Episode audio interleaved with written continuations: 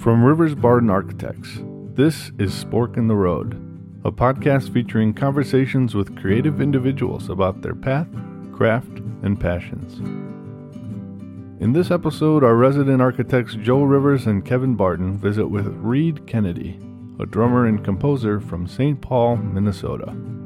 It seems like the more you put yourself out there, and the more you you know go out into the world and have these type of types of experiences, the more your eyes are open to what is out there in the rest of the world. And um, growing up in a smaller town and then moving to um, the Twin Cities area, and then going out to LA is kind of or was kind of an interesting um, track to see just what is possible.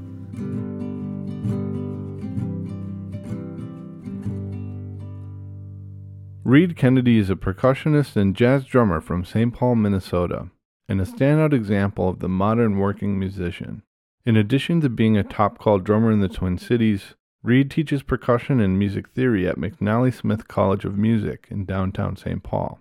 He composes, performs, records, and produces his own music in groups such as the Reed Kennedy Jazz Trio and Big Villain, and is the co founder of the neo soul modern jazz Darlings of Minneapolis, Nooky Jones.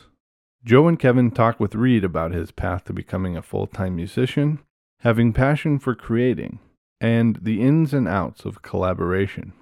Here's Reed, followed by Kevin. You know, my next door neighbor had a drum set, and when their family would be out of town and they would ask me to kind of go over and feed their fish or get their mail, I may or may not have snuck in a couple secret practice sessions on the drum set, which kind of got me introduced to that instrument, and uh, it was just really fun. Did it get to where you? Went, oh no, I'll, I'll feed your fish for you. No, no, you're out of town. I'll get your mail. sure, you don't want to take another vacation Yeah. this year? Hey, Hey, I know you guys are home, but I can still check your mail and feed your fish. I mean, you got a busy schedule. Hate for you to miss something. yeah, Yeah, right, right, yeah. Oh look, you have a drum set. Oh. Oh, didn't see that before. Oh, is this new? I remember. I think he had he had one of those uh, Jock Jam CDs, and I would play along with it, and uh, that was my jam, my afternoon jam over at the neighbor's house when they were on vacation. About the same time, I was taking piano lessons as a kid, which uh, my mother tells me was something I asked for. I don't I don't remember that. I thought it was one of those things that you know your mom has you try when you're young, just like t-ball and swimming lessons. But uh, had some success, and I remember that to join percussion in beginning band at my elementary school, they preferred that you had a piano background, so it was a good natural fit. Little by little, just started to have more positive experiences playing in school bands and receiving really positive instruction and feedback from uh, my teachers. I had the good fortune to connect with a private instructor when I was in uh, late junior high, early high school age, who was teaching at Winona State University. Uh, he still is on faculty there and is definitely one of the people in my life who I can say that I wouldn't be where I am if it wasn't for him. So that was a huge uh, piece of good fortune for me that he happened to move to Winona at that time when I was growing up. I feel like it's really important to have a mentor of of sorts. You know, when you have a passion for something and you want to pursue it to a higher level. And so he was the person that helped me learn how to read intricate rhythms better. He was the person that taught me how to play a drum set chart in jazz band. He was the person that first taught me how to play four mallet marimba and helped me prepare a college audition. So to this day, I find myself in circumstances where I will send him a quick email saying, you know, I just played this type of gig and I'm still grateful for you having shown me how to do this 15, 20 years ago so that I'm able to do this now. Definitely one of those people in, in, in my life who, like I said before, where if it weren't for him, I wouldn't be where I am. When I got to college for the first two, three years, I kind of had my sights set on public school music education.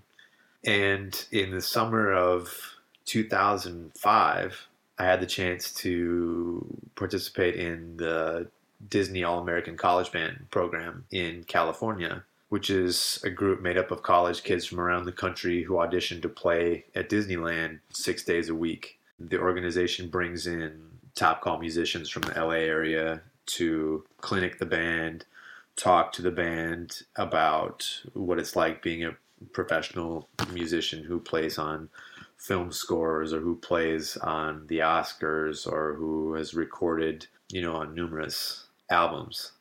That experience for me was kind of a turning point in the decision to continue pursuing the music education degree, but not necessarily with the same goal of becoming a public education instructor.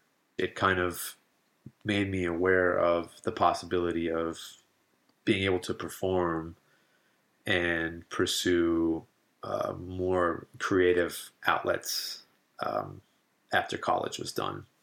It seems like the more you put yourself out there and the more you you know go out into the world and have these type of types of experiences the more your eyes are open to what is out there in the rest of the world. And um, growing up in a smaller town and then moving to um, the Twin Cities area and then going out to LA is kind of, or was kind of an interesting um, track to see just what is possible. And so when I came back from LA, I think I had like a year or two left of school and after graduating, I mean, I took my licensure exams and was a licensed K 12 music educator in the state of Minnesota. But I wanted to see what would happen if I didn't use that right away. And month by month, can I still make my rent and pay my bills teaching privately and playing music? And uh, month by month, it became a little bit easier. And doors start to open and um, haven't looked back ever since. So, what gave you the courage to step out like that? A lot of people would look at you as, as that's that's crazy. How can you how can you get kind of go on such a month by month? What what gave you the motivation to, to follow that passion to, to such an extreme? I think it's what you just said. You know, it's the the passion. It's the feeling that uh, that I get inside when I'm performing or creating. Just like um, you know, in any any um, artistic avenue, I happen to be describing it in terms of making music, but I'm sure that it exists in, in people who create um, all sorts of things. And, you know, that seemed like the right time to try doing it. The safe route would have been to apply for those education jobs and, you know, quote unquote, play play gigs at night. But it just didn't seem like the right thing to do at the time. And I feel like sometimes we are guided by forces that uh, aren't easy to really uh, discern or label, but there's just something internally that says it's not the time for this right now. And looking back on it, I'm really glad I just decided to follow those convictions. That's great. That's empowering. It's uh, I know it can be pretty scary at times, but it's it's great when it pays off. Yeah, I mean you're right. There's and and in not all that long ago, there are still times where you know financially it was scary, and there really are no guarantees in the arts, at least in what I've experienced. And you kind of have to have six, seven, eight pie slices just in case one of them happens to go away. And I, I think that's a big reason why I've maintained a stake in education in addition to the fact that I'm passionate about it and I get a great reward from teaching, whether it's privately or at uh, McNally Smith where I teach. And so I, I get the feeling like that is something I'm supposed to be doing. Unfortunately, those two avenues of education still allow the time for creativity, um, composition, performing, and uh, I'm able to float all those different uh, avenues at once.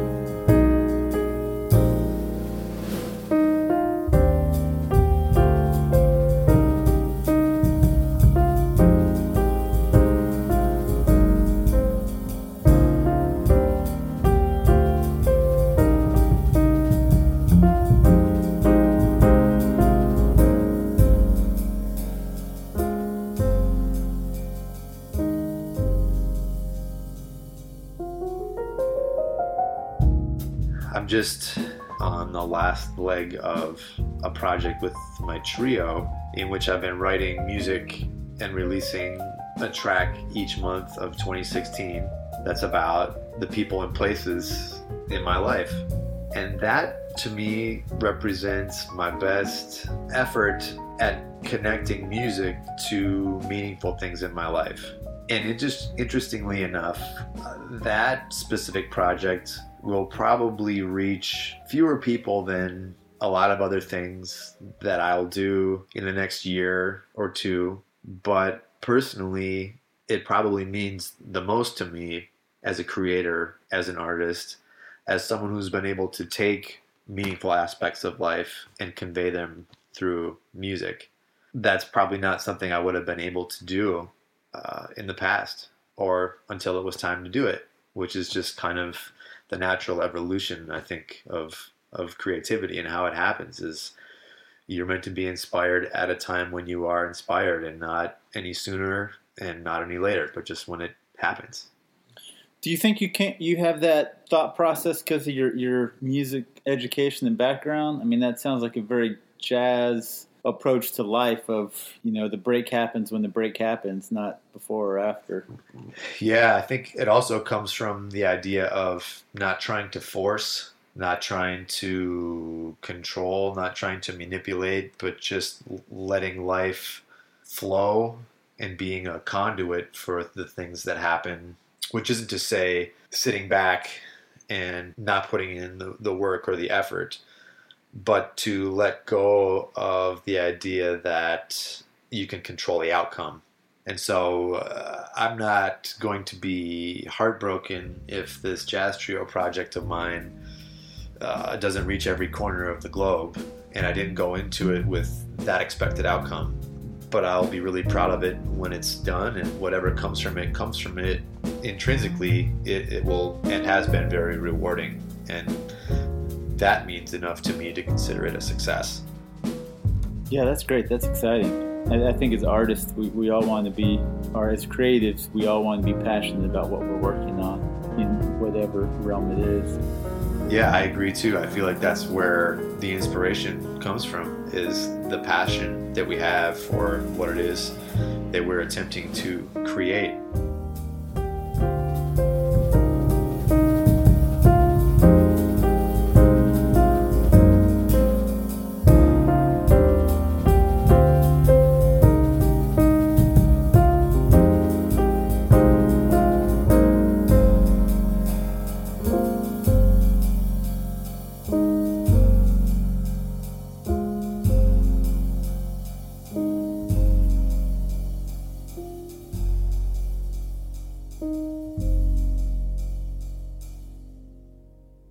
I also think some of that energy comes from collaboration and the ability to generate an idea, bounce it off somebody else, and have it come back to you better than it started. And so there's something to the teamwork aspect of it that I find to be uh, very energizing as well.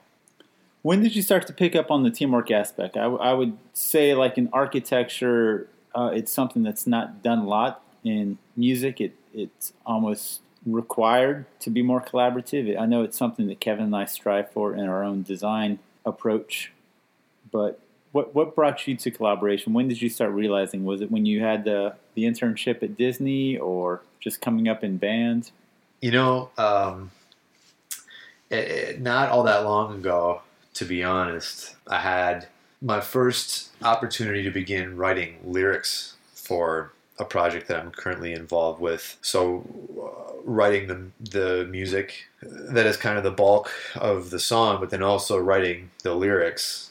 And with this particular project, it's helped me again to go back to the human aspect of what you learn from things like this. That uh, your idea isn't always the best one, as much as you know you might want to believe that. And when I say you, I mean me.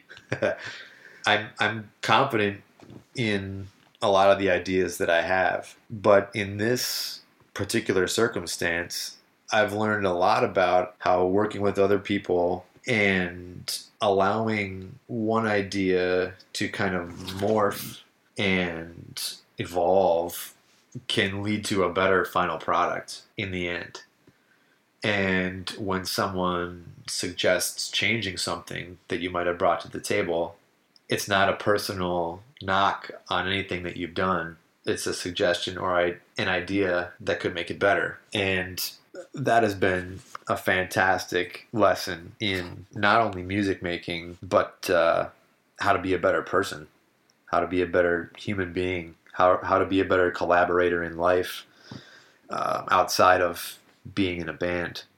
It can be really hard to find those collaborators too. I know I, sometimes I feel in society that when you get in a heated discussion or are trying to prove a point, it's more important to win the argument than it is to come out with the right answer. Yeah.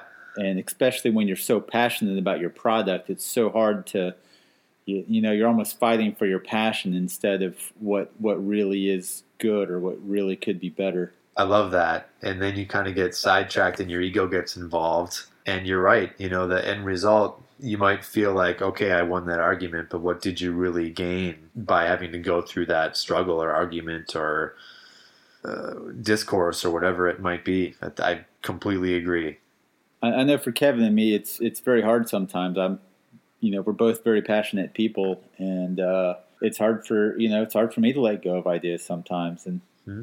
it's not even admitting that Kevin's right or wrong or that I'm right or wrong. It's simply yes, this is good, but can it be better? What's next? What's better? What's how, how can this step up? Yeah, and to me that sounds very similar to the scenario I'm in, where it's all about what can be better how can we do this better what can make the next one you know better how can we do this to the best uh, of our abilities you guys work in in a pair and cameron and i work in a pair in Nooky Jones and that's kind of the nucleus of the group and so it's the similar kind of circumstances from what it sounds like. Mm-hmm. You might throw out uh, nine ideas that sync, and the tenth one might be exactly the one that you needed, mm-hmm. but you never would have arrived at it had you not gone through the first nine to get there. Actually, it kind of reminds me of this community clubhouse that we're working on. Basically, the scheme that we're going with right now was really a byproduct of 20 or 30 you know ideas that were thrown out there. And really, the one that, that we're working on now is a byproduct that we hadn't really thought of before. You know, it was really kind of a last second kind of thing. It was like, actually, maybe it's more of like a something like this and this and this that, you know, both of us hadn't really considered before going through the 20 or 30. I don't know. It's a, if that sounds about right, Joe, but yeah, it was a complete evolution of, of different ideas, and it was yeah. learning from each of the, the 30 iterations. And in the end, right, we said, okay, well, we have all this other stuff, but what about what about one more that's something like this? You know, and we were able to say, well, we, we really like this on, the, on on this 29th idea, and we like this from 17, but you know, how, how, how can we do it better? How can how can this be like that, and how can it come together? And one of the reasons why you guys are able to work so well together is that there's a mutual respect and trust there that the other person wants the best desirable outcome. Oh no, let's, about... let's let's be clear. I, I hate Kevin. I don't trust him, and my only goal is to win. I want to. Wait, what?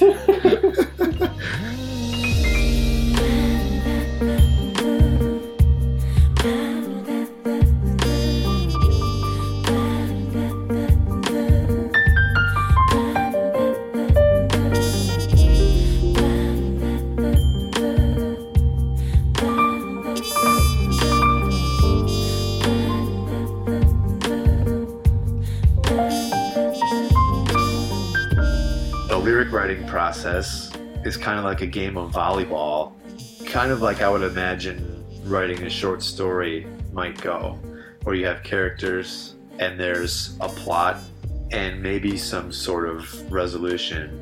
And then comes the part where we have to figure out how we say what we're trying to say in lyric format and not prose. So we'll come up with the story, and that's all well and good, but we can't use any of that verbiage because it's not fitting for a song. And more often than not, one of us will say, I love what you're trying to say, but how can we say it better? That's exactly what we should say, but I think we can find a better way of saying it. The universal theme is always how can we do this the best way, which is such a healthy, positive working environment to have. Because Cameron and I, who is the co-writer for all of our songs and the lead singer of the group, we want to be the best it can possibly be and won't settle for anything less.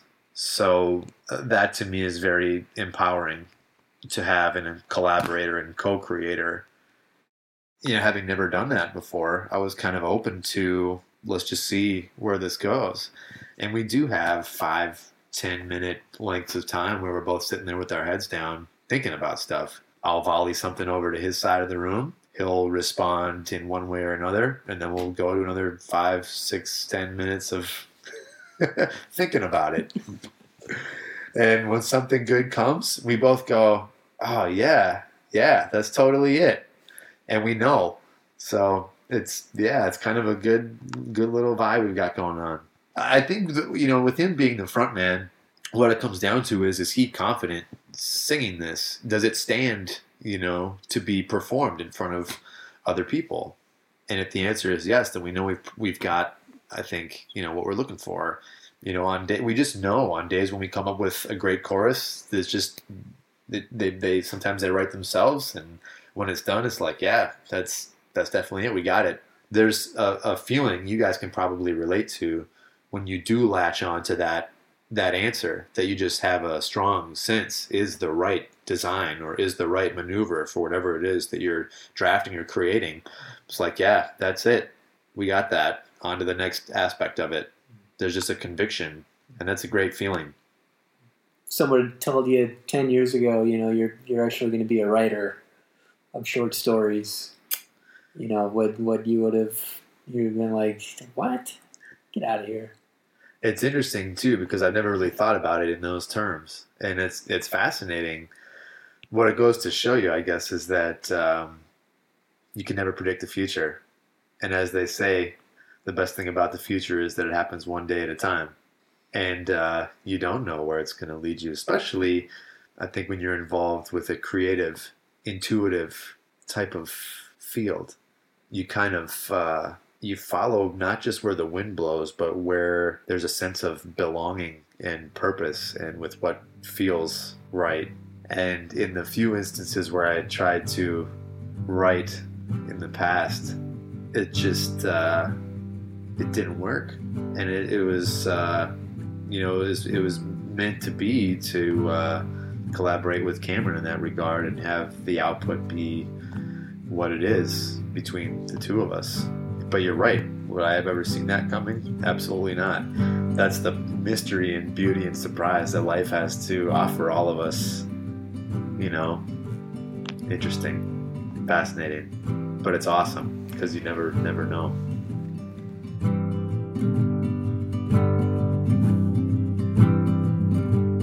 It's been fantastic. Thanks, Reed. We really appreciate your time. Oh man, what an honor, you guys. Yeah, it's such an honor to be asked to do this. I really appreciate it. Thanks, Rita. Yeah, yeah, for sure. From Rivers Barden Architects, this has been Spork in the Road. For more about Reed's music, including the People and Places project and Nooky Jones, visit his website at reedkennedy.com.